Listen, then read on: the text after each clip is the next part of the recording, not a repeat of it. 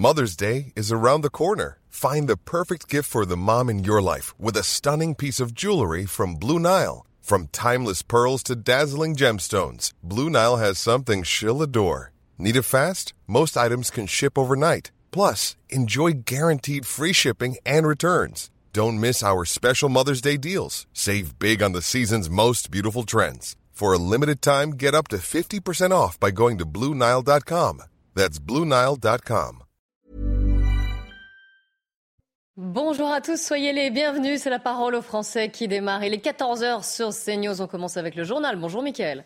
Bonjour Clélie, bonjour à tous. Emmanuel Macron ne va ni dissoudre, ni remanier, ni convoquer de référendum. C'est ce qui est ressorti de la réunion ce matin à l'Élysée où était présente Elisabeth Borne, la première ministre qui s'est ensuite rendue à l'Assemblée nationale pour rencontrer chacun des groupes de la majorité et les remercier de leur ténacité face aux intimidations. Le Conseil constitutionnel saisi par le Rassemblement national, les députés RN ont déposé ce matin un recours contre la réforme des retraites adoptée hier par le Parlement pour que ce texte tombe dans les oubliettes de l'histoire et soit mis à la poubelle, ont précisé les porte-paroles du parti qui dénoncent une réforme injuste, brutale, qui va pénaliser les retraités français. La tension monte au dépôt pétrolier de Fos-sur-Mer où plusieurs centaines de syndicalistes sont rassemblés. 3 policiers ont été blessés sérieusement lors d'affrontements. Les manifestants s'opposent aux réquisitions de personnel annoncées par le gouvernement suite aux tensions d'approvisionnement des stations-service dans les Bouches-du-Rhône. Et face à cette situation, comment s'organisent les automobilistes ? Craignez-vous une pénurie de carburant ? Nous sommes allés vous poser la question. Alors je soutiens quand même la grève, enfin les manifestations dans tous les cas. Par contre, c'est vrai qu'ils devraient arrêter de prendre en otage les usagers, les travailleurs qui ont besoin d'aller travailler, plutôt que de prendre en otage le gouvernement tout simplement. J'ai fait plusieurs pompes ce matin jusqu'à Aix-en-Provence. Après, j'ai même téléphoné jusqu'à Marseille. C'est très compliqué d'en trouver. Et pour ceux qui travaillent, c'est assez pénible. S'il n'y en a plus, on n'ira plus travailler. Comment vous allez faire ? Je resterai à la maison. Je suis sur la réserve, donc on va voir après, sinon avec l'employeur pour faire du télétravail, mais c'est difficile. Et d'autres mouvements de protestation contre la réforme des retraites, toujours dans le secteur de l'énergie. En Gironde, notamment, un blocage filtrant a été mis en place aux abords de la centrale nucléaire du Blayais. Aucun véhicule ne rentre ni ne sort du complexe pour le moment. Nous reviendrons bien sûr sur tous ces blocages dans la parole aux Français avec Clélie tout à l'heure. Donald Trump bientôt mis en examen. Il pourrait bien être inculpé pour avoir acheté le silence d'une ancienne actrice pornographique avec qui il aurait eu une liaison. L'ancien président américain dénonce une chasse aux sorcières et a appelé ses partisans à manifester. C'est la fin de ce journal. La parole aux Français, ça démarre maintenant avec Clélie Mathias et ses invités. Merci beaucoup, Mickaël. On se retrouve à 15h pour le grand journal de l'après-midi. Je suis en compagnie de Jean-Claude Dassier. Bonjour. Bonjour. Bienvenue. Bienvenue également à Yvan Rioufol. Bonjour. Et à Éric de Ritmaten, spécialiste des questions éco à CNews. On va commencer, et Mickaël en parlait, de ces blocages, de ces différentes manifestations, notamment dans les dépôts et les raffineries. On part tout de suite à Fos-sur-Mer, près de Marseille. Laure Parra, bonjour. Fos-sur-Mer, le gouvernement avait annoncé les premières réquisitions de personnel dans ce dépôt. Ça a suscité quelques tensions. Où en sommes-nous maintenant ? Alors c'est le retour au calme là, Clélie, au moment où on se parle. Vous voyez à l'image, ils se font face à face. D'un côté les manifestants qui sont à côté du rond-point qui permet d'accéder à l'entrée du dépôt de Fos-sur-Mer, et de l'autre côté les compagnies de CRS. Alors il y en a 2. Ils sont un peu plus nombreux qu'au moment des heurts où il y a eu 3 policiers blessés. C'était au moment où c'était le plus tendu, entre midi et demi. Il y avait de nombreux manifestants qui s'étaient positionnés sur le pont au-dessus, qui lançaient des projectiles, mais très rapidement les policiers ont riposté avec des bombes lacrymogènes. Ce qu'il faut comprendre ici, Clélie, c'est que cette tension pour ces manifestants et ces heurts, c'est la faute du gouvernement. Ils nous l'ont dit et répété.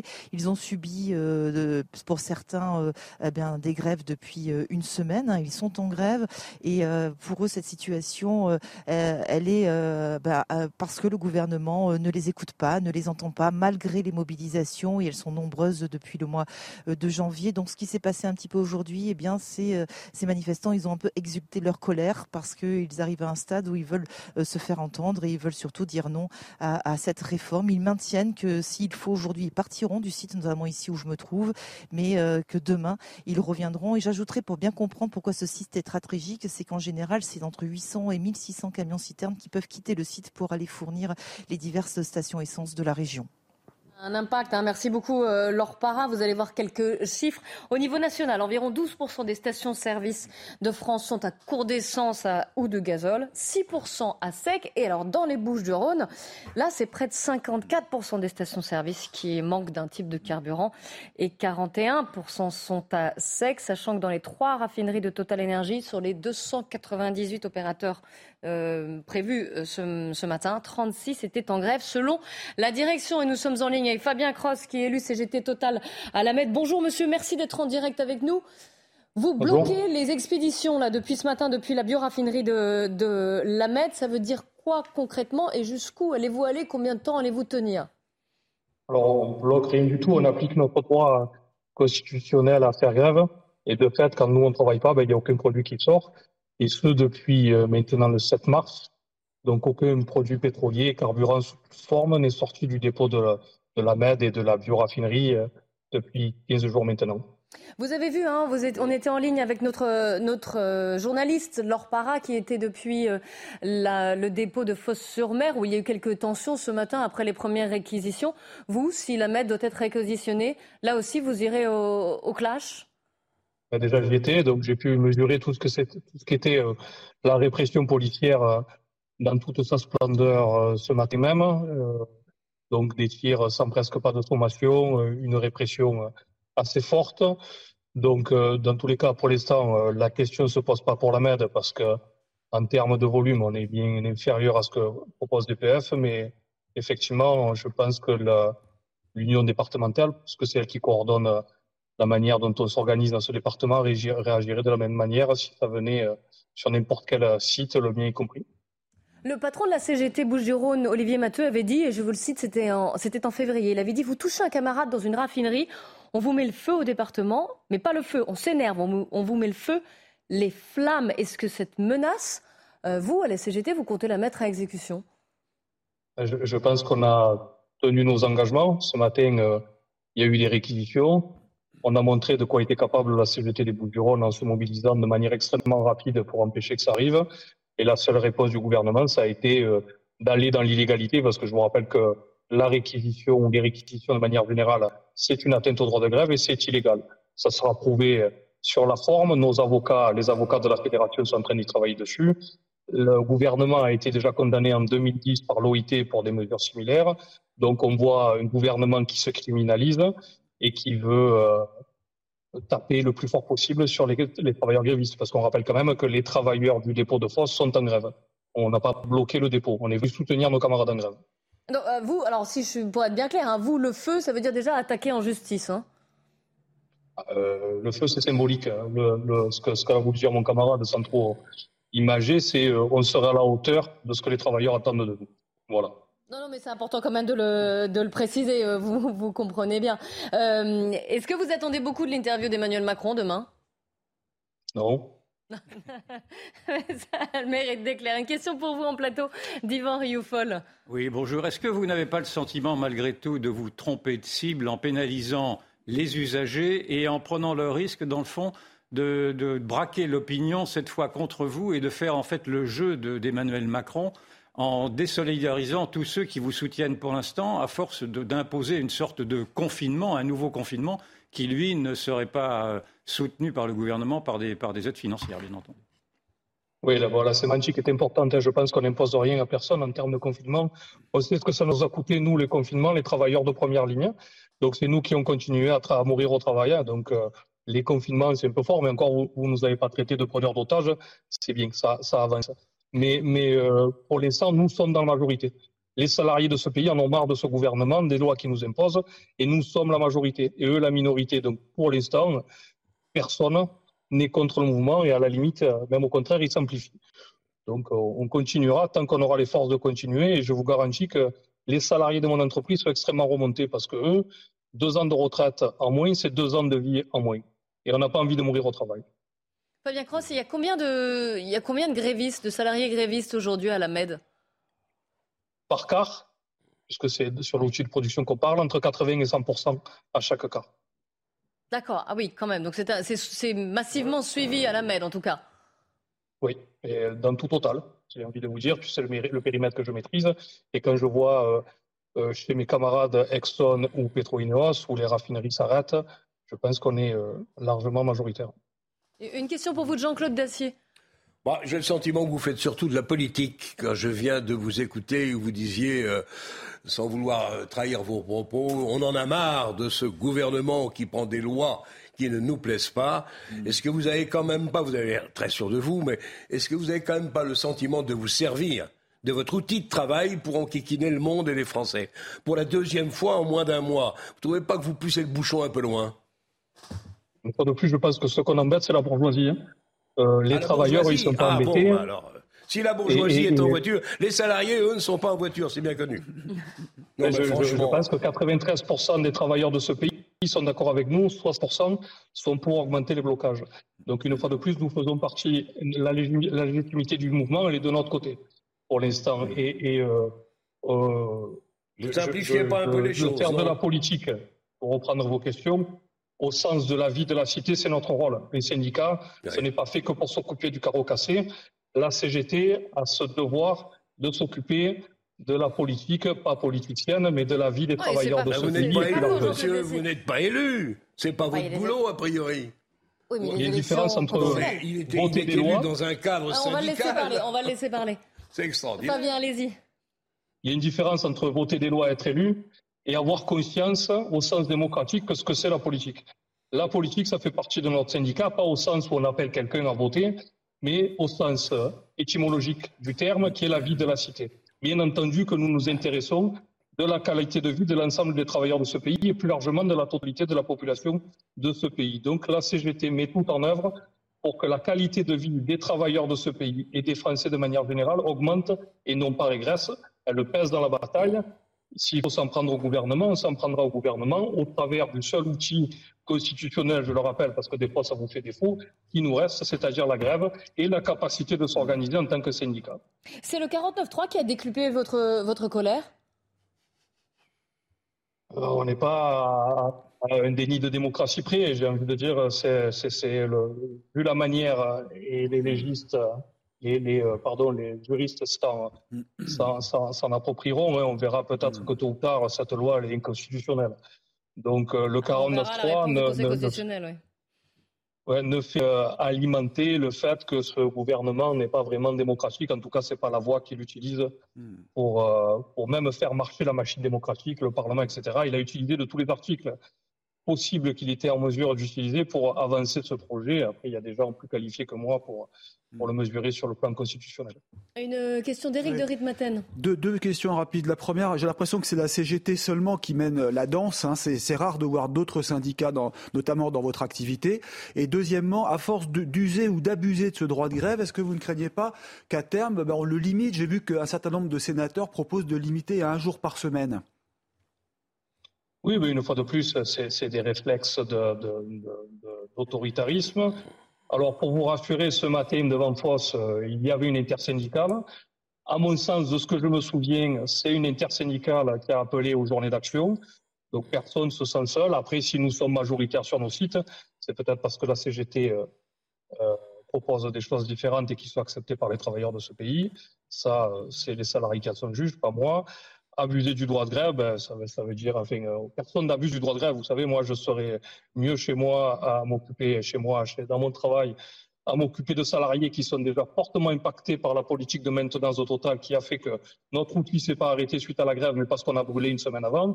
C'était le cas sur la raffinerie de Donge. Donc, je ne pense pas...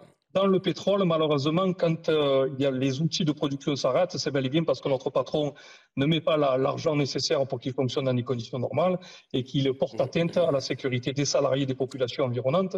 Donc pour l'instant, chez Total, ce qui nous pénalise le plus, c'est absolument pas la grève, mais bien les choix de gestion capitaliste de ce grand patronat. Alors, une dernière question d'Yvan Rioufol pour vous. Oui, vous nous avez dit préalablement que vous n'étiez pas bloqueur. Je pense que vous jouez un peu sur les mots. Et là, vous critiquez là, un déni de démocratie avec le 47-3. 49-3, pardon, on peut bien l'entendre. Mais est-ce que vous-même ne faites pas preuve d'autoritarisme vis-à-vis de cette démocratie ? Parce que je reprends la réponse que vous avez faite à Jean-Claude Dassier en disant que vous vouliez pénaliser les bourgeois.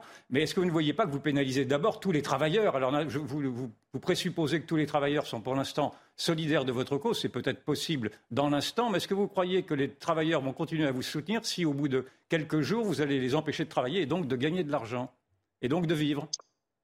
Alors, je vous le répète pour la troisième fois, moi, quand je lis les sondages, je ne sais pas, moi, ce n'est pas la CGT qui les fournit. Hein. Nous sommes largement majoritaires et l'ensemble des travailleurs en ont assez de la manière dont ce gouvernement réduit leurs droits. Alors, vous pouvez taper du pied autant que vous voulez et dire qu'on est illégitime. Mais moi, pour l'instant, quand je vois l'ampleur des manifestations, quand je vois la solidarité qui s'exerce jour après jour, vous savez, nous, on n'est pas déconnectés de la vie réelle. Je vais faire mon plein comme tout le monde et je fais la queue comme tout le monde. Donc, j'ai le temps de pouvoir discuter avec les salariés, les travailleurs de ce pays et je n'en vois pas d'hostile. Maintenant, si vous, près de vos plateaux, vous envoyez d'hostile, vous êtes mieux informés que moi.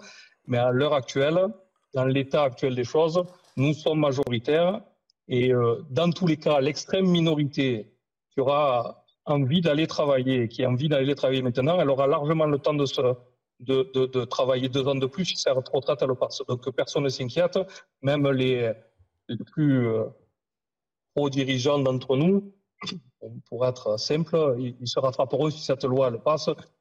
En tout cas, on fera en sorte que tout le monde, si on arrive à l'abroger, soit travaille dans les bonnes conditions. Ne vous inquiétez pas. Merci beaucoup Fabien Croce d'avoir répondu à nos questions. Je vous rappelle que vous étiez en direct de la Mède, élu CGT. La Mède, une bioraffinerie totale qui est donc bloquée depuis le 7 mars, c'est ce que vous nous disiez. En grève. Et ça va, oui, pardon, vous refusez le mot bloqué. Et ça va continuer d'après ce que vous nous disiez. Merci beaucoup. Des blocages, des stations essence à sec ou encore des poubelles qui s'amoncellent, notamment à Paris, plus de 10 tonnes de déchets, on en parle souvent. Une France avec des manifestations, des rassemblements quasiment quotidiennement. Comment est-ce que les étrangers voient ce qui se passe en France ? On est au Liban, on va retrouver Farid Eli Araktinji. Bonjour, merci d'être en direct avec nous. Vous êtes vice-président de la Chambre de commerce franco-libanaise. Vous travaillez d'ailleurs beaucoup avec la France. Vous revenez de Beyrouth là à l'instant, il y a quelques temps. Comment réagissent ceux qui font du commerce avec la France actuellement ? Comment ça se passe ? Comment vous voyez la situation ? Écoutez, le Liban est un pays qui aime la France. Les Libanais aiment la France et l'ont longtemps surnommée la tendre mère. Et donc, par conséquent, quand on regarde depuis Beyrouth les événements, on les voit un petit peu avec effarement. D'ailleurs, les images que vous montrez maintenant que je suis en train de vous parler effarent tout le monde. Comment peut-on ne pas voir ce qui se passe ailleurs qu'en France ? Je vous donne l'exemple du système de retraite au Liban. C'est quand même intéressant de le savoir. Oui, à quel âge est-ce qu'on part à la retraite au Liban ? Alors, on part à 64 ans au Liban. La plupart des gens, quand ils partent, s'ils ont été salariés, touchent ce qu'on appelle des indemnités de fin de cycle. Touchent une fois et une seule. Une indemnité qui est égale au nombre d'années vécues multiplié par le dernier mois de salaire. Donc, s'ils ont travaillé 20 ans, ça fait 20 mois de salaire. Et après, c'est terminé. Donc, la majorité va reprendre du travail sous forme un peu contractuelle. Pendant qu'ils ont travaillé, ils ont accumulé du capital qu'ils ont mis dans les banques, dans des espèces de comptes à terme. Depuis le mois d'octobre 2019, il y a une crise au Liban, je vous donne un seul chiffre. En octobre 2019, le dollar valait 1500 livres libanaises. Aujourd'hui, à l'heure où je vous parle, il est à 135 000. 1500, 135 000. C'est-à-dire que quelqu'un qui avait un salaire d'1 500 000 livres libanaises en octobre 2019, qui équivalait en gros à 1 000 $, aujourd'hui, à l'heure où je vous parle, ce salaire fait 11 $.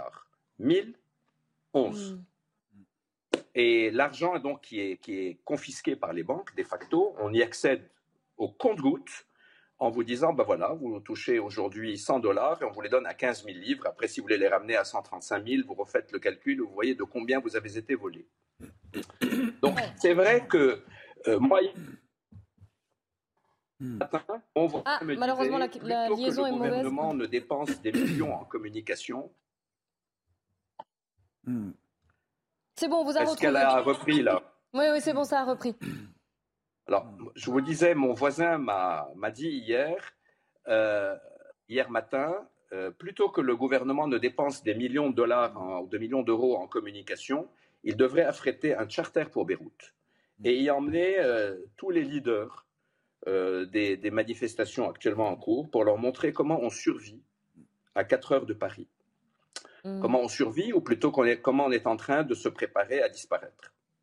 Et vous êtes aussi en liaison avec des journalistes, puis vous lisez la presse. Comment est-ce que la presse, L'Orient le Jour par exemple, décrit la situation à Paris ? Quand il copie directement, en faisant un copier-coller directement de l'agence France-Presse, donc à ce moment-là, vous savez exactement ce qu'il dit. Quand vous avez des gens qui font des éditoriaux, ils vont dire, mais tout ça affaiblit la France dans le monde, et en particulier au Liban. Or, finalement, le Liban est le pays d'influence française qui est le plus à l'est sur la map monde. C'est réellement un endroit où il y a des gens, où la France peut avoir réellement une influence, et elle en a une, effectivement. Et donc, c'est vrai que les gens sont malgré tout extrêmement surpris, parce que c'est le système des retraites en France. D'ailleurs, les seuls Libanais qui vivent encore relativement bien au Liban, ce sont les gens qui ont travaillé en France, qui ont pris leur retraite et qui touchent une retraite de Paris. Donc, c'est vrai que les gens sont plutôt effarés, qu'ils soient des leaders d'opinion ou qu'ils soient des gens dans la rue. Et alors, une question pour vous d'Yvan Rioufol qui est avec moi en plateau. Si j'avais à résumer, bonjour monsieur, si j'avais à résumer ce que vous nous suggérez, j'ai l'impression que vous nous dites que les révoltes françaises, les révoltes parisiennes sont des révoltes d'enfants gâtés. C'est bien ceci ce que vous nous dites ? Alors, je n'ai pas utilisé cette expression, mais c'est à peu près ce que je pense, oui. Ouais. Moi, je retiens votre proposition d'emmener en voyage un certain nombre de leaders politiques ou de leaders syndicaux ou de leaders étudiants. C'est vrai que si on les emmenait dans certains pays autoritaires, pour ne pas dire fascistes, ce serait probablement une bonne leçon. Eux qui pleurent en permanence pour savoir si cette France en déclin, je le concède, est une démocratie ou si elle fonctionne encore dans un cadre démocratique à peu près normal. Alors, une question d'Éric de Ritmaten. Et vous dites également, si j'ai bien compris, que la France aussi doit faire un effort pour accepter les réformes. C'est ça que vous laissez entendre. Ce que je laisse entendre, c'est que pour que la France continue à avoir une influence, il faut qu'elle soit puissante. Or, vu de chez nous, enfin, en tout cas, les personnes qui regardent un petit peu l'économie, c'est mon cas puisque je suis secrétaire général de la Chambre de commerce franco-libanaise, pour nous, la France est un pays qui a partiellement troqué son industrie contre le tourisme. La désindustrialisation de la France s'est traduite par une montée du tourisme puisque la France est le premier pays touristique du monde. C'est évident que sans attendre que les poubelles ne flambent dans les rues de Paris, à partir du moment où vous voyez la difficulté qu'il y a à faire évoluer les choses malgré tout sur un sujet qui est, 2 ans de plus pour travailler. Je vous rappelle qu'en 1981, Mitterrand était tombé de 65 ans à 60 ans sans que ça ne fasse frémir qui que ce soit. Il y avait 5 ans d'un coup. Donc, c'est vrai que... Dans ce sens-là, c'était dans l'autre sens. Oui. Mais c'est vrai qu'on paye encore le prix. C'était dans l'autre sens, mais pas forcément avec une explication démographique à la clé qui le justifiait. Donc, j'en reviens. Si vous avez troqué votre industrie automobile, par exemple, contre du tourisme, il faut quelque part être attractif. Et que là, c'est notre image qui est donc touchée. Mais merci beaucoup, Farid Ali Araktanji, de nous avoir... C'est pas de bon sens. C'est pas dans le bon sens, là, voilà. Merci de nous avoir répondu depuis le Liban pour nous donner un petit peu la vue aussi de la part des étrangers, de comment ça se passe en France, ce que l'on vit. On sera en direct de Genève dans quelques instants, juste après, évidemment, le Flash Info de 14h30. Restez bien avec nous. Nous aurons également en ligne une jeune étudiante qui manifeste le soir, notamment, dans les rues de Paris, contre l'utilisation du 49.3 et contre la réforme des retraites en général. À tout de suite. Il est 14h30, on commence par le Flash Info avec Adrien Spiteri. Olivier Dubois est rentré en France. Le journaliste a été accueilli par Emmanuel Macron et ses proches dans les Yvelines. Je n'ai pas été maltraité, ni humilié, ni frappé, a-t-il déclaré. Otage pendant près de 2 ans au Mali, il a été libéré hier. Il avait été enlevé par la principale alliance djihadiste au Sahel. Kylian Mbappé succède à Hugo Lloris, le Parisien est le nouveau capitaine des Bleus. Didier Deschamps l'a annoncé hier. De son côté, Antoine Griezmann est promu vice-capitaine. Pour rappel, l'équipe de France affronte les Pays-Bas ce vendredi pour les éliminatoires de l'Euro 2024.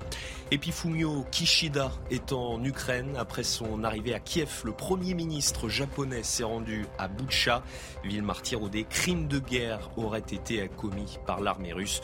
Une visite avec le président ukrainien Volodymyr Zelensky est prévue.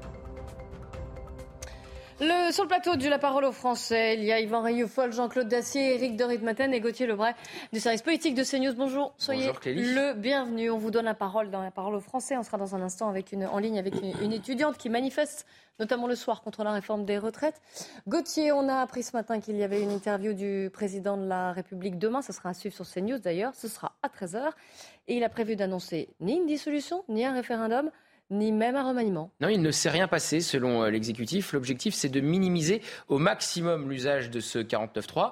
Vous l'avez dit, Elisabeth Borne ne fera pas office de fusible. Elle reste en place à Matignon. Il n'y aura pas un remaniement plus large. Il n'y aura pas de dissolution, encore moins de référendum. Emmanuel Macron, s'il organise un référendum, il est sûr de le perdre. Alors, il y a toujours cette possibilité d'organiser un référendum pour les parlementaires, avec plus de 180 parlementaires qui signent cette proposition de référendum et quasiment 5 millions du corps électoral. Donc ça sera effectivement à suivre dans les semaines à venir. Mais très clairement, l'objectif, c'est de minimiser l'usage de ce 49.3 du côté de l'Elysée. Ça a été redit ce matin autour du chef de l'État, alors qu'il y a eu plusieurs réunions. Il y a plusieurs réunions qui vont s'enchaîner aujourd'hui à l'Elysée.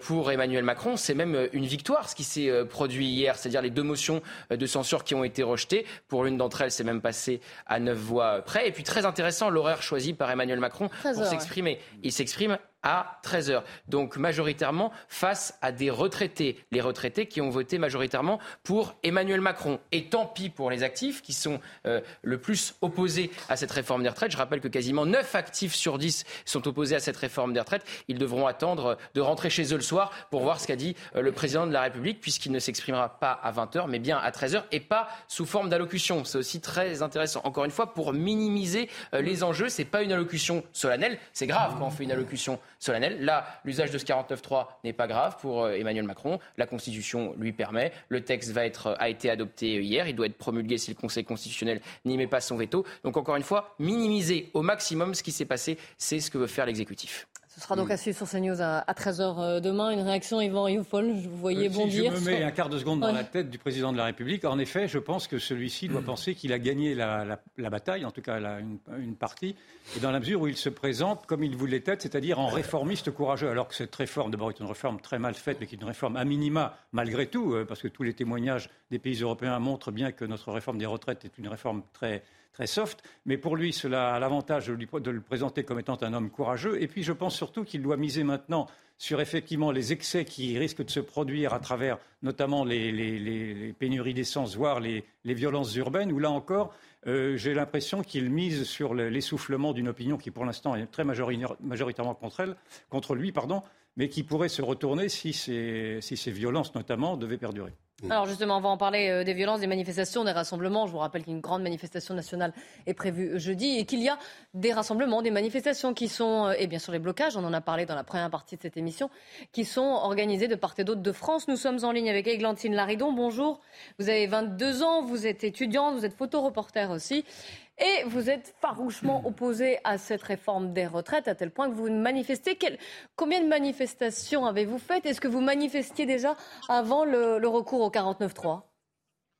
Non, justement, moi j'ai commencé à venir en manifestation au moment du recours au 49.3. Pour moi, c'était la goutte d'eau, dans le sens où j'étais déjà opposée contre cette réforme des retraites. Mais là, on a franchi un pas qui pour moi n'est pas démocratique. Et donc c'est à ce moment-là que j'ai décidé d'aller manifester et protester en fait contre cette réforme. Alors, depuis la semaine dernière, ces manifestations ont souvent lieu en fin de journée et puis le soir. Comment ça se passe? Est-ce que pour vous, ce sont des manifestations qui ont lieu dans le calme? Pour moi, c'est des manifestations qui ont lieu dans le calme à partir du moment où les forces de police ne s'approchent pas trop des manifestants. Mais malheureusement, on est face à des manifestations dans lesquelles il y a énormément de forces de police qui sont déployées par rapport à un nombre de manifestants qui, la plupart du temps, n'est pas si important que ça. Et donc forcément, à partir du moment où les forces de police entrent en opposition avec les manifestants et tentent de mettre fin aux manifestations, là, il commence à y avoir des tensions. Mais pour ma part, j'ai jamais été en situation de danger particulièrement. Et nombreux sont les manifestants qui, justement, n'ont pas eu à faire face à des situations de danger à partir du moment où on se met en retrait. Mais c'est vrai que pour les plus aventureux, les plus peut-être courageux, on peut se retrouver face à des situations qui peuvent être dangereuses, oui.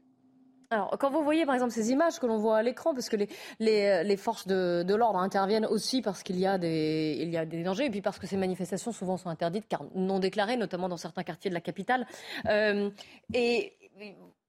Est-ce que voilà, vous voyez des poubelles en feu, vous voyez les rues de Paris qui sont mises à sac, notamment parce que aussi la grève des éboueurs et qu'il y a beaucoup de détritus qui s'accumulent. Qu'est-ce que vous en pensez quand vous voyez ces images ? Personnellement, je pense que c'est juste une réaction de colère face à la violence politique, en fait, à laquelle doit faire face justement la population française. En fait, on nous impose une violence politique avec l'usage du 49.3 et on ne nous écoute pas. Ça fait des semaines que les gens sont dans la rue pour lutter contre cette réforme des retraites, pour dire qu'ils ne sont pas d'accord avec cette réforme des retraites. Comme vous le disiez avant, il y a près de 9 actifs sur 10 qui sont contre cette réforme. On ne nous écoute pas, donc en fait, on en vient à devoir avoir recours à ce genre d'action parce que les gens ont l'impression que c'est sûrement la dernière chose qu'il leur reste à faire pour qu'ils soient peut-être écoutés parce qu'ils ont besoin de choquer peut-être en fait. Quels sont quel est le profil des manifestants qui manifestent avec vous? Quel âge ont-ils à peu près? J'imagine que vous avez un peu dialogué, parlé avec eux. Moi, je remarque quand même qu'on a énormément de jeunes dans les manifestations. Toujours des actifs aussi. Hier, j'ai croisé des profs qui faisaient la grève contre le bac. J'ai croisé énormément de jeunes, des étudiants, syndicats étudiants. Voilà, moi, je pense que ce qui est remarquable, c'est quand même une population qui est quand même majoritairement jeune, oui. Ouais, très jeune. Beaucoup de questions pour vous en plateau. Alors Jean-Claude Dassier, j'apprécie la modération de cette interlocutrice. En même temps, Églantine Laridon. On sent moins que c'est contre les retraites. Quand on a son âge, mon Dieu, les retraites, ça paraît tellement loin. Qu'en réalité, elle condamne et se bat contre une pratique politique. Je ne dis pas que c'est de l'anti-macronisme pur, mais ça commence à y ressembler. Pourquoi pas? Et il est vrai, je l'ai dit souvent à ce micro, que pendant des semaines et des semaines, on n'a pas entendu le président, qu'à la dernière minute, il nous a sorti le 49.3, et que ça, dans la méthode, sur le fond, on en débat tant qu'on veut, mais que dans la méthode, le pays entier a été surpris, notamment ces jeunes gens, et qui considèrent que ce n'est pas normal. Et c'est pour ça qu'on est dans une situation qui est politiquement très compliquée, parce qu'en même temps, Macron s'est mis dans une espèce de piège où il ne peut pas faire preuve de mollesse, me semble-t-il, dans les jours, semaines ou mois qui viennent. Et il faut s'attendre, je pense, en effet, à ce qu'ils répondent avec fermeté aux grèves reconductibles ou non, ce qui se passe dans les raffineries et ce qui se passe dans la rue tous les soirs. Parce qu'il ne peut pas non plus donner la tête de Borne, parce que ça serait donner un point aux syndicats et à ceux qui manifestent depuis 2 mois. Il ne peut pas non plus, au fond, changer 2 ou 3 ministres parce que ça ne servirait pas à grand-chose.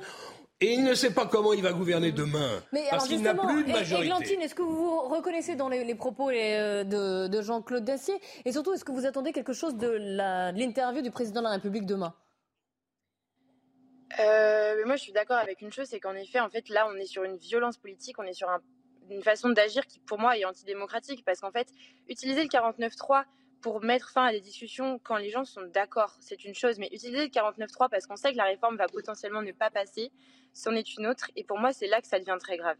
Et moi, j'étais opposée à cette réforme parce que moi, je trouve que c'est une réforme qui est inégalitaire et qui est précarisante. Mais en fait, ce qui me choque aujourd'hui et ce qui me fait sortir dans la rue aujourd'hui, en effet, c'est la violence politique dont le gouvernement fait preuve.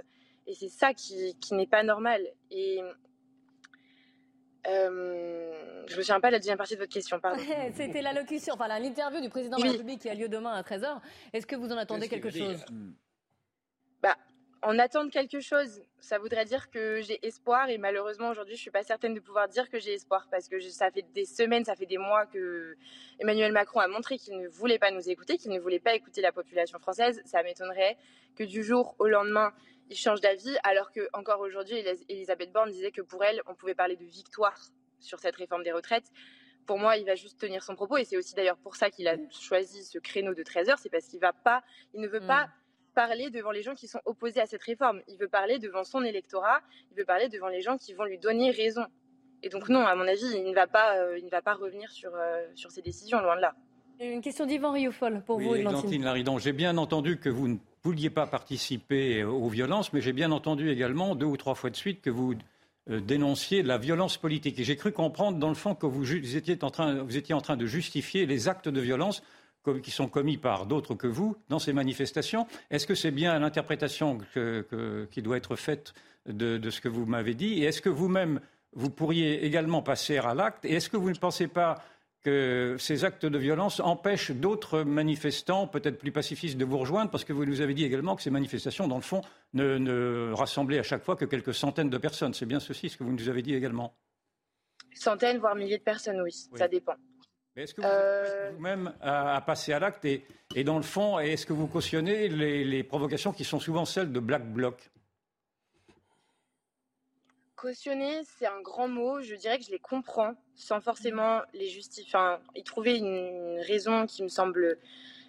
Je les comprends parce qu'en fait, c'est ce que je disais tout à l'heure, c'est qu'en fait, on est face à une violence politique, on est face à un gouvernement qui refuse d'écouter les Français. C'est même pas qu'en fait, là, le gouvernement dit « on vous entend, mais on n'est pas d'accord avec vous ». C'est que le gouvernement juste met les œillères sur ce qui est en train de se passer dans les rues et les gens n'ont plus beaucoup de recours, en fait. Et c'est des choses... En fait, les gens sont en colère, les gens ne sont pas écoutés, et donc je comprends ces violences-là. Après, est-ce que je les cautionne ? Non, parce qu'en effet, moi j'ai plein d'amis qui m'ont déjà dit « je n'ose pas venir en manifestation » parce que, pas parce qu'il y a des violences de la part des manifestants, mais parce que ces violences, elles sont réprimées avec une violence d'autant plus dure de la part des forces de police. Et que moi j'ai des amis aussi qui vont en manifestation, qui sont pacifistes, et qui se sont retrouvés à se prendre des coups de matraque par des policiers. Et c'est ça qui fait peur en fait. C'est pas les gens qui mettent feu à 1 ou 2 poubelles dans la rue. Ce qui fait peur, c'est les policiers qui nous nassent, c'est les policiers qui nous mettent des lacrymos sans qu'on comprenne pourquoi et qui réagissent avec une dureté, en fait. Et moi, en tout cas dans mon entourage, ce que je comprends, c'est que les gens ont peur d'aller en manifestation, pas à cause des manifestants et des Black Blocs ou des gens qui font preuve de violence. Ils ont peur d'aller en manifestation parce que c'est la répression policière qui leur fait peur. Et pour finir de répondre à votre question, non, moi jamais je prendrai part à ces violences-là, parce que c'est pas ma façon de fonctionner, parce que c'est pas comme ça que j'ai envie de me faire entendre, mais en même temps, je peux pas dire que je ne les comprends pas.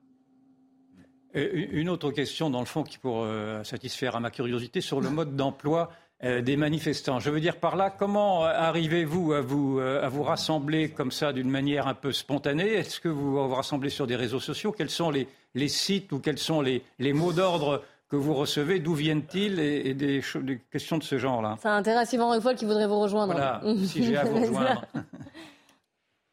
C'est des appels qui passent... principalement, en tout cas, moi, de ce que j'ai vu sur les réseaux sociaux, principalement sur Twitter. C'est vrai que sur Twitter, c'est hyper facile de faire une recherche avec manifestation en mots-clés et de mettre les trucs les plus récents pour voir où est-ce qu'il y a des choses qui se passent. Moi, je sais qu'aussi, avec des amis avec lesquels je vais manifester, aujourd'hui, on en vient à se partager les informations. Moi, je pense que oui, c'est principalement les réseaux sociaux aujourd'hui qui nous permettent de nous rassembler et qui permettent de choisir des lieux, des moments et de faire passer le message. Et ce sont des rassemblements décidés au dernier moment ? Ça dépend lesquels. Là, par exemple, ce soir, il y a un rassemblement Place de la République. Je sais que ça fait plusieurs jours déjà qu'il est annoncé. Mais par exemple, ce qui s'est passé jeudi à la suite de l'annonce du 49.3, c'était quelque chose de très spontané. Les gens sont venus par pure colère. Et donc, c'est quelque chose qui s'est fait en à peine quelques heures. Une dernière question peut-être très rapide sur le planning, puisque donc demain, il y a l'interview du président de la République à 13h. Jeudi, une grande mobilisation nationale, cette fois, qui est organisée. Et après, alors, jusqu'où ? Qu'est-ce qui va se passer ? Qu'est-ce qu'on vous dit autour de vous ? Jusqu'où continuer ? Et pour l'instant, moi, j'ai l'impression que le mot d'ordre, c'est de continuer jusqu'à ce que... jusqu'à ce que la réforme soit retirée. Après, est-ce que c'est vraiment ce qui va avoir lieu? Moi, je l'espère, parce que j'aimerais qu'on réussisse à se battre et j'aimerais qu'on réussisse à se faire entendre. Mais malheureusement, l'histoire a montré que souvent, quand les réformes étaient passées de force, malgré l'opposition farouche des Français, il y avait un épuisement. Et en fait, aujourd'hui, c'est ça, c'est ce que je disais tout à l'heure. Comme en fait, on a un gouvernement qui refuse de nous écouter, il y a un épuisement et les gens n'en peuvent plus. Et malheureusement, moi, ce qui me fait peur aujourd'hui, c'est que ça continue, mais que finalement, le débat soit enterré une fois de plus et que les Français ne trouvent pas la force de se faire entendre parce qu'ils n'en peuvent plus de tout simplement être ignorés. Merci beaucoup, Églantine Laridon, d'avoir témoigné aujourd'hui sur CNews. Soyez prudente quand même, ce soir dans la manifestation. Comment est-ce que ces manifestations, ces blocages sont vus depuis l'étranger? Nous allons en Suisse, à Genève, retrouver Philippe Rubaud. Bonjour monsieur, merci d'être en direct avec nous. Vous connaissez bien la France, vous êtes aussi un expert en tourisme, vous êtes un ancien patron d'hôtel et vous dirigez le Swiss Hospitality Global. Vous travaillez beaucoup en lien, je le disais, avec la France, avec des hôtels, avec des restaurants. Vu de Genève, vu de Suisse, comment déjà voyez-vous la situation en France? La situation en France nous paraît bien évidemment assez éloignée de notre culture spécifique qui est celle du dialogue, de l'ouverture d'esprit, du respect. Et donc, ce qui se passe en France tel que cela est rapporté sur les médias ne manque pas de nous inquiéter, de nous choquer. Nous ne sommes pas les seuls, que ce soit du point de vue de la Suisse, de l'Allemagne, des États-Unis ou même des pays d'Asie, qui sont tous des gros clients de la France. Ce qui s'y passe actuellement choque et interpelle. À quel âge est-ce qu'on part à la retraite en Suisse? Comment ça se passe? On part à la retraite en Suisse à 65 ans. Et on a un système de retraite qui s'appuie principalement sur la capitalisation. Il y a une toute petite partie qui est basée sur la répartition, mais l'essentiel de la retraite est construite sur la capitalisation. Alors, une question d'Éric de Ritmaten qui est en plateau avec moi. Oui, je voulais savoir, ça, vous pensez que ça peut avoir un impact sur le tourisme? C'est vrai, qui est suisse, oui, c'est vrai, enfin, en partie suisse. Est-ce que ça peut avoir un impact justement sur le tourisme? Parce que quand vous voyez les images, je sais que vous avez été patron d'hôtel, vous venez souvent aussi à Paris, ça a un impact? Est-ce que les Suisses, de manière générale, les Allemands, les Belges se disent en ce moment, non, on ne vient plus en France? Vous savez, en fait, la France c'est quoi du point de vue touristique? La France c'est une promesse. Et cette promesse que fait la France, qui est déclinée partout et sous toutes ses formes, c'est la promesse d'un art de vivre à la française. Ça, c'est l'argument numéro 1 de la promotion touristique française. Et l'art de vivre à la française, ça n'est pas uniquement des restaurants étoilés, des galeries d'art et des boutiques de luxe à l'avenue Montaigne. L'art de vivre à la française, c'est un ensemble de valeurs civilisationnelles qui font que la France prétend être un pays civilisé dans lequel il y a un comportement, un raffinement dans les rapports humains, une façon de traiter l'autre, une façon de recevoir des touristes ou des hôtes qui est supposée être le plus haut degré du raffinement et de la politesse. Alors, chaque fois que des images ou des événements comme ceux qui se produisent actuellement en France ont lieu. Imaginez la France, un paquebot. Chaque fois que des événements comme ceux que vous montrez actuellement ont lieu, c'est comme si on creusait ou on perçait un trou dans la coque en dessous de la ligne de flottaison. Et à la fin, il y a péril en la demeure parce que d'un côté une promesse et de l'autre des images qui disent le contraire. Une question d'Yvan Rioufol pour vous. Une contre-réflexion et une question. Il y a encore quelques semaines, ici même je crois, certains experts s'affolaient de la décision prise par le président de la République d'organiser des Jeux Olympiques en Seine-Saint-Denis même, parce que la Seine-Saint-Denis est quand même un terreau de violence urbaine. Mais là, on se rend compte, dans le fond, que ce n'est pas tant aujourd'hui les banlieues qui sèment le désordre, mais c'est bien la France urbaine. Et donc, ma question était, dans cette perspective des Jeux Olympiques, est-ce que vous croyez que la France va pouvoir tenir son pari très général, et en Seine-Saint-Denis et dans le reste de la capitale, de tenir ces Jeux Olympiques d'été? Alors, c'est une question qui, en toute humilité, dépasse largement le domaine de mes compétences. La question, c'est de savoir, est-ce que la France va ou non se donner les moyens de tenir sa promesse ? Et j'en reviens à la promesse qui est celle de l'art de vivre à la française, déclinée sous toutes ses formes. Donc, cette promesse, elle oblige, cette promesse, elle implique de prendre des décisions et de se montrer à la hauteur de l'enjeu. Est-ce que la France sera à ce niveau-là? La réponse, elle est plutôt chez vous que chez nous. Alors, je vais vous montrer des images en direct en ce moment. Ça se passe à Ivry-sur-Seine, c'est non loin de Paris. Une manifestation étudiante justement contre à la fois la réforme des retraites et les méthodes utilisées par le gouvernement. Il y est écrit dès le 7 mars, étudiants et salariés en grève pour tout bloquer. Voilà, une manifestation, encore une fois, ça a lieu en ce moment. Comment est-ce que ces informations, et encore une fois les événements en France, sont-ils relayés par les journaux suisses ? Ils le sont, bien évidemment. Les Suisses s'intéressent beaucoup à la France, et vous le savez sans doute, les touristes suisses représentent... une clientèle importante en France. La Suisse est dans le top 10 des clientèles étrangères qui visitent la France. Pas mal de Suisses travaillent en France et beaucoup de Français travaillent en Suisse. Et il y a une véritable proximité. Je suis moi-même membre de la Chambre de commerce pour le commerce et l'industrie franco-suisse. Il y a des relations qui sont très étroites. Encore une fois, la culture de l'affrontement n'est pas la nôtre, et nous pensons que le dialogue est beaucoup plus productif que n'importe quel affrontement. Mais ça, c'est notre histoire, ça, c'est notre culture qui le veut. Et je pense pouvoir dire que d'un point de vue général, les rapports de force qui mènent à l'affrontement ne sont pas porteurs de résultats durables. En même temps, la France est connue pour ses grèves aussi. Une dernière question même de Jean-Claude Dassier. Je reviens une seconde sur la retraite par capitalisation que vous pratiquez, semble-t-il, largement en Suisse. En France, elle a très mauvaise réputation. Vous pouvez essayer de nous dire en quatre phrases avantages et inconvénients de ce système par capitalisation ? Dur, hein ? Vous avez 45 secondes en plus. Oh, allez, une minute, non. Ben, on ne se pose pas tellement la question des avantages, puisque ce système existe depuis longtemps.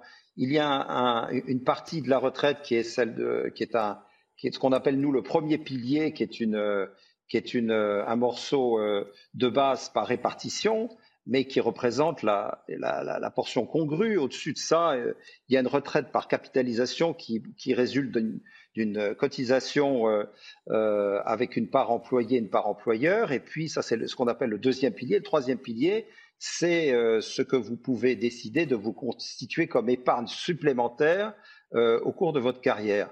Nous pensons que ce système est beaucoup plus solide et beaucoup plus durable, et ça franchit en fait des problèmes de démographie et du nombre sans cesse plus réduit d'actifs par rapport aux retraités. C'est notre cas aussi en France. Mais le deuxième pilier, cet argent, cotisation, plus cotisation aussi des entreprises, va où ? Dans l'économie suisse ?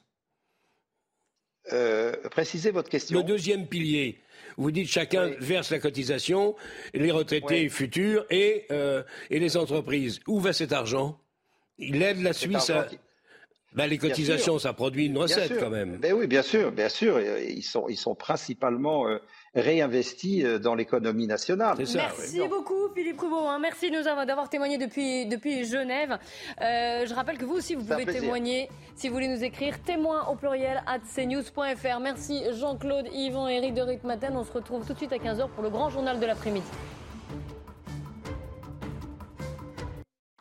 Bonjour à tous, c'est le grand journal de l'après-midi à 15h avec Mickaël Dorian. On commence avec les titres. Absolument, et à la une de l'actualité, Emmanuel Macron enchaîne les réunions. Ce mardi, avant sa prise de parole de demain, le président de la République qui a déjà reçu à l'Elysée Elisabeth Borne et les chefs de parti doit également s'entretenir avec les parlementaires d'ici ce soir. Vous découvrirez aussi comment sont reçues les réquisitions des personnels indispensables au fonctionnement du dépôt pétrolier, notamment de Fos-sur-Mer. Nous irons sur place.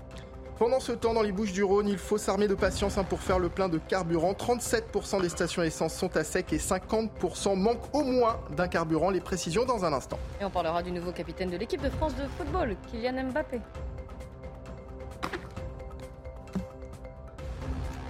Et pour commencer, Emmanuel Macron donc ne va ni dissoudre, ni remanier, ni convoquer de référendum. C'est ce qui est ressorti de la réunion de ce matin à l'Elysée où étaient présentes Emmanuel et Elisabeth Borne. Mais d'autres réunions ont lieu toute la journée. Élodie Huchard, vous êtes devant le palais de l'Elysée. Est-ce qu'on en sait plus sur ce qui s'est dit lors de ces différents entretiens ? Oui, exactement. Vous l'entendiez à l'instant, donc pas de grands bouleversements pour l'instant. En revanche, ce qu'on sait, c'est que le président de la République a demandé 15 jours, 3 semaines de réflexion au cadre de la majorité. Réfléchir peut-être à une nouvelle méthode, réfléchir à un nouveau calendrier législatif, réfléchir aussi aux grands chantiers, aux futurs grands chantiers. Tout ça dans le but de trouver un cap d'ici 15 jours à 3 semaines. Donc il faudra remettre sa copie au président de la République. Et à ce moment-là, le président de la République pourrait de nouveau prendre la parole, peut-être de manière un peu plus solennelle. Ce qu'on voit en tout cas, c'est qu'Emmanuel Macron continue de consulter. En ce moment, c'est un déjeuner avec Gérard Larcher et Yaël Braun-Pivet. Et puis ce soir, vous le disiez, la réception des parlementaires, c'est un format un petit peu particulier. Le but surtout, ça va être de rassurer les parlementaires, ceux qui voulaient aller au vote, ceux qui aussi sont confrontés au jugement des électeurs dans leur circonscription. Donc ils attendent aussi ce que va leur dire le président de la République. Élodie, est-ce que Emmanuel Macron va s'exprimer demain à 13h ? Est-ce que vous savez pourquoi il a choisi ce créneau horaire en plein milieu de l'après-midi ? Oui, alors plusieurs raisons à cela. Tout d'abord, on nous explique que c'est pour éviter une allocution trop solennelle, trop rigide. Et d'ailleurs, cette option de l'allocution, c'est peut-être ce qu'il fera plutôt dans 3 semaines. Ensuite, pour éviter le côté dramatisant, nous dit-on, du 20h. Et puis, c'est l'idée aussi de montrer un président de la République qui s'installe dans le foyer des gens, nous dit-on, à l'heure du déjeuner, d'un président qui est connecté davantage au territoire. Et puis, c'est vrai qu'on a tendance à penser qu'à 13h, les actifs ne sont pas forcément devant la télé. L'Elysée n'est pas inquiet, nous disant de toute façon, on va parler de ça toute la journée. Donc, les gens sauront forcément ce qu'a dit Emmanuel Macron. Merci beaucoup Élodie Huchard en direct de l'Assemblée nationale. Le Conseil constitutionnel saisi par le Rassemblement national, les députés RN ont déposé ce matin un recours contre la réforme des retraites adoptée hier par le Parlement pour que ce texte tombe dans les oubliettes de l'histoire et soit mis à la poubelle, ont précisé les porte-paroles du parti qui dénoncent une réforme injuste, brutale, qui va pénaliser les retraités français. La tension monte au dépôt pétrolier de Fos-sur-Mer où plusieurs centaines de syndicalistes sont rassemblés. 3 policiers ont été blessés sérieusement lors d'affrontements. Les manifestants s'opposent aux réquisitions du personnel annoncées donc par le gouvernement. On vous en dit plus avec Corentin Brio. Cette réforme, personne n'en veut. Après la réforme, maintenant ce sont les réquisitions qui font monter d'un cran la colère. Les premières ont eu lieu ce matin. Les salariés et syndicats se sont déplacés en nombre pour soutenir le personnel réquisitionné et pour montrer leur mécontentement face aux décisions du gouvernement. À chaque fois qu'ils ont réquisitionné, c'est illégal. C'est illégal. C'est une façon de s'en prendre au droit de grève. Le gouvernement, avec les conneries qu'il fait depuis des semaines maintenant, il rajoute par-dessus la casse du droit de grève dans le pays. Mais jamais de la vie ça va passer, ça jamais de la vie on se laissera faire. Il va nous rester quoi ? On va devoir travailler des années de plus pour continuer à les gaver. On devrait accepter ça, et en plus à coups de trique. Mais jamais ils rêvent. Si le site n'est ni bloqué, ni occupé, les salariés sont toujours déterminés. Une colère qui a entraîné des incidents et un face-à-face tendu entre les CRS et les manifestants. Ils sont minoritaires dans ce pays, donc ils sont obligés de faire des coups d'éclat comme ça, de passer par la force, de passer par la répression policière, alors qu'eux-mêmes avaient dit, il y a quelques temps en arrière, pas si longtemps, 2-3 jours, il n'y aura pas de pénurie, il n'y aura pas de réquisition, la grève elle ne se voit pas. Alors qu'hier, le syndicat professionnel des entreprises pétrolières évoquait entre 5 et 8 dépôts de carburant bloqués, 45 sénateurs ont demandé ce matin la limitation du droit de grève dans les raffineries et dépôts de carburant.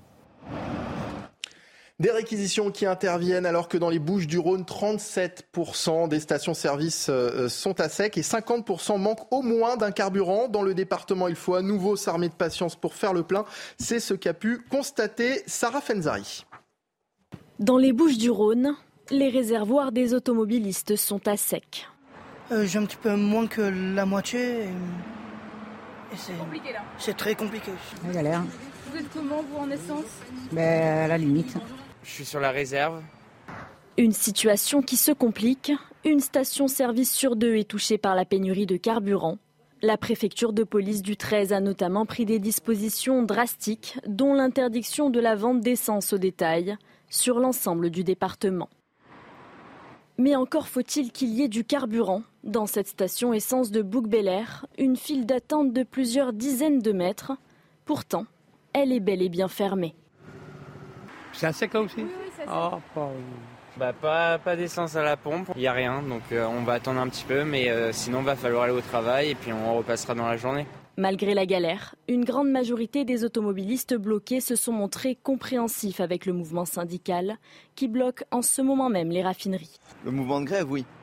Le fait de ne pas anticiper que les choses vont mal et qu'on prend des décisions unilatérales, ça par contre je ne comprends pas. En complément, la préfecture de police des Bouches-du-Rhône travaille sur la mise en œuvre de réquisitions de stations essence à destination des services et professions prioritaires.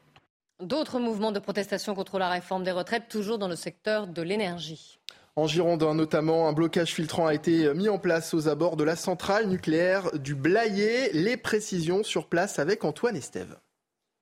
Les syndicats nous avaient déjà prévenus la semaine dernière. Ce qu'ils veulent, c'est une mobilisation importante chaque jour. Ils sont ici devant la centrale nucléaire depuis une semaine déjà. Mais ce qu'ils veulent, c'est chaque jour montrer un nouveau piquet de grève important avec l'intersyndicale. Donc tous les syndicats sont ici réunis. Il y a la CGT, Force ouvrière, la CFE-CGC qui viennent en nombre. Plusieurs centaines de personnes dans un roulement toute la journée ici à l'entrée de la centrale. Alors ce qui est important aussi de dire, c'est que la sûreté, la sécurité des installations nucléaires ne sont pas affectées par ce piquet de grève. Il y a seulement un filtrage, il y a sûrement des actions de grève à l'intérieur des centrales nucléaires qui fait qu'il y a tout simplement une baisse de production d'électricité en France. On calcule cette baisse de production à l'équivalent environ de 9 à 10 réacteurs au total. Entre 10 et 15 mégawatts ne sont pas produits en France à cause de cette grève. Ça veut dire qu'à l'heure actuelle, par exemple, l'État français, EDF, est obligé d'acheter de l'électricité à l'étranger. C'est ça aujourd'hui l'impact de cette grève dans l'énergie en France, et cette grève qui est reconductible et qui pourrait durer encore au moins jusqu'à jeudi.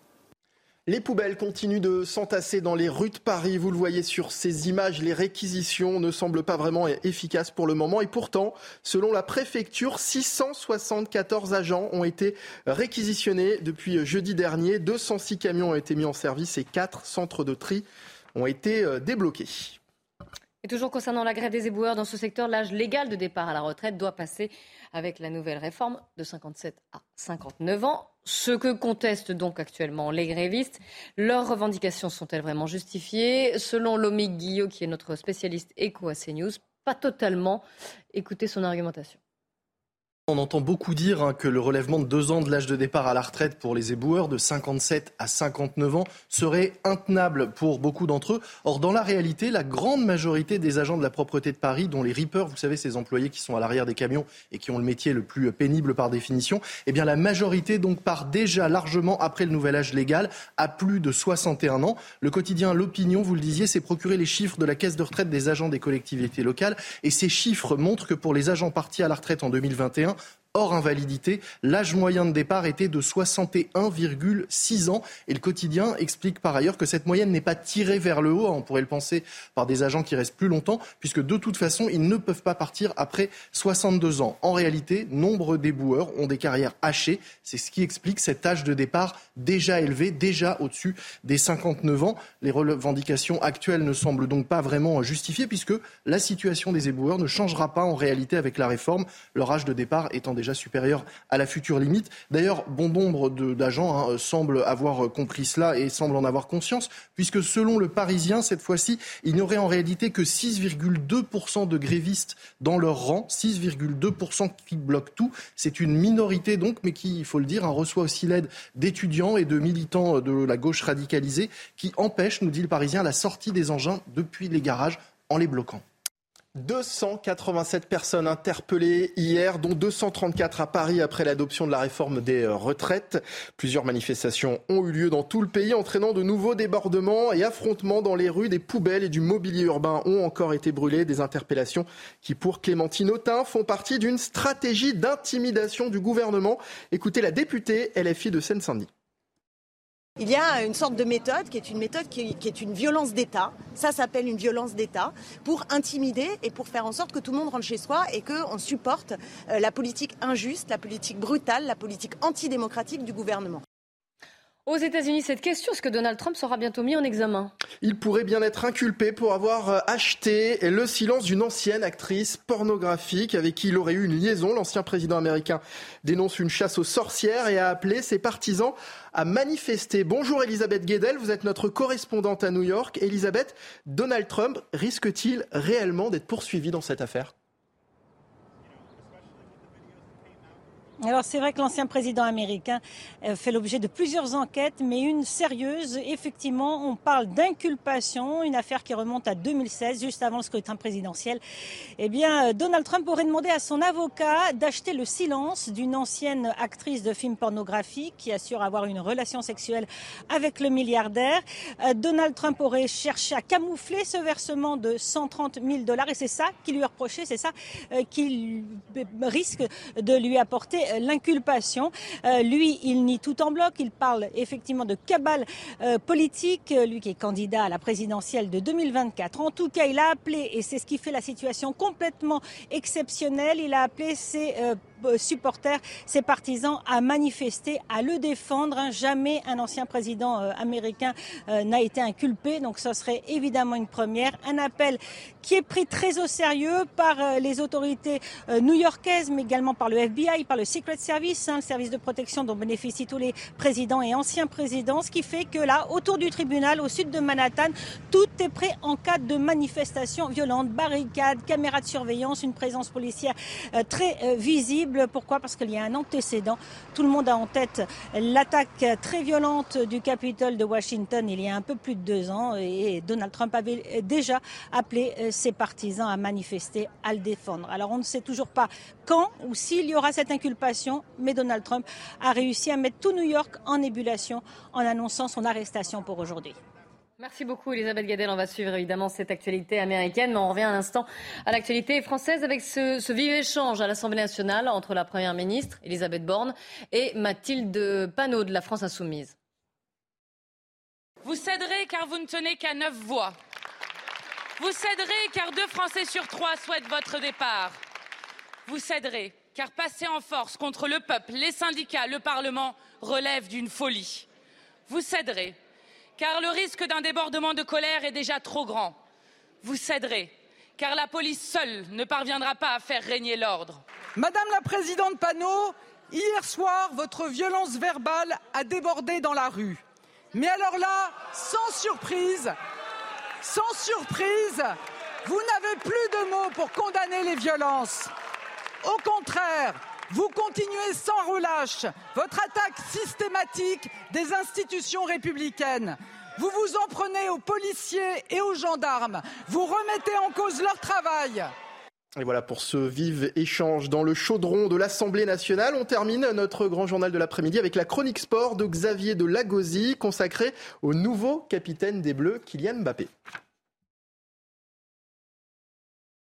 Votre programme en équipe avec les pros de Maxouti.com. Maison, bricolage, équipement, jardinage. Maxouti.com. Le patron des Bleus, c'est bien lui. Le brassard de capitaine de l'équipe de France va donc venir compléter la tenue soignée de Kylian Mbappé. Je te reconnaissais pas. Un temps dans la balance avec Antoine Griezmann, Mbappé répond parfaitement à la seule condition évoquée par Didier Deschamps. Le plus important, s'il y a un critère, c'est la légitimité. Après un mondial étincelant, la star des Bleus succède donc à Hugo Lloris.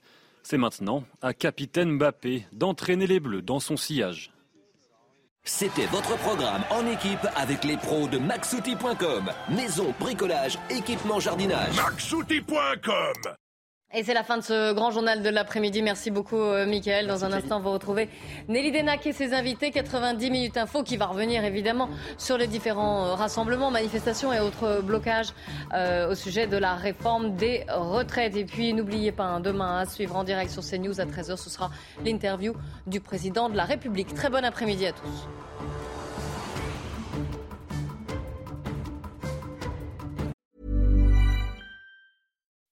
When you make decisions for your company, you look for the no-brainers. If you have a lot of mailing to do, Stamps.com is the ultimate no-brainer. Use the Stamps.com mobile app to mail everything you need to keep your business running with up to 89% off USPS and UPS. Make the same no-brainer decision as over 1 million other businesses with Stamps.com. Use code PROGRAM for a special offer. That's Stamps.com, code PROGRAM.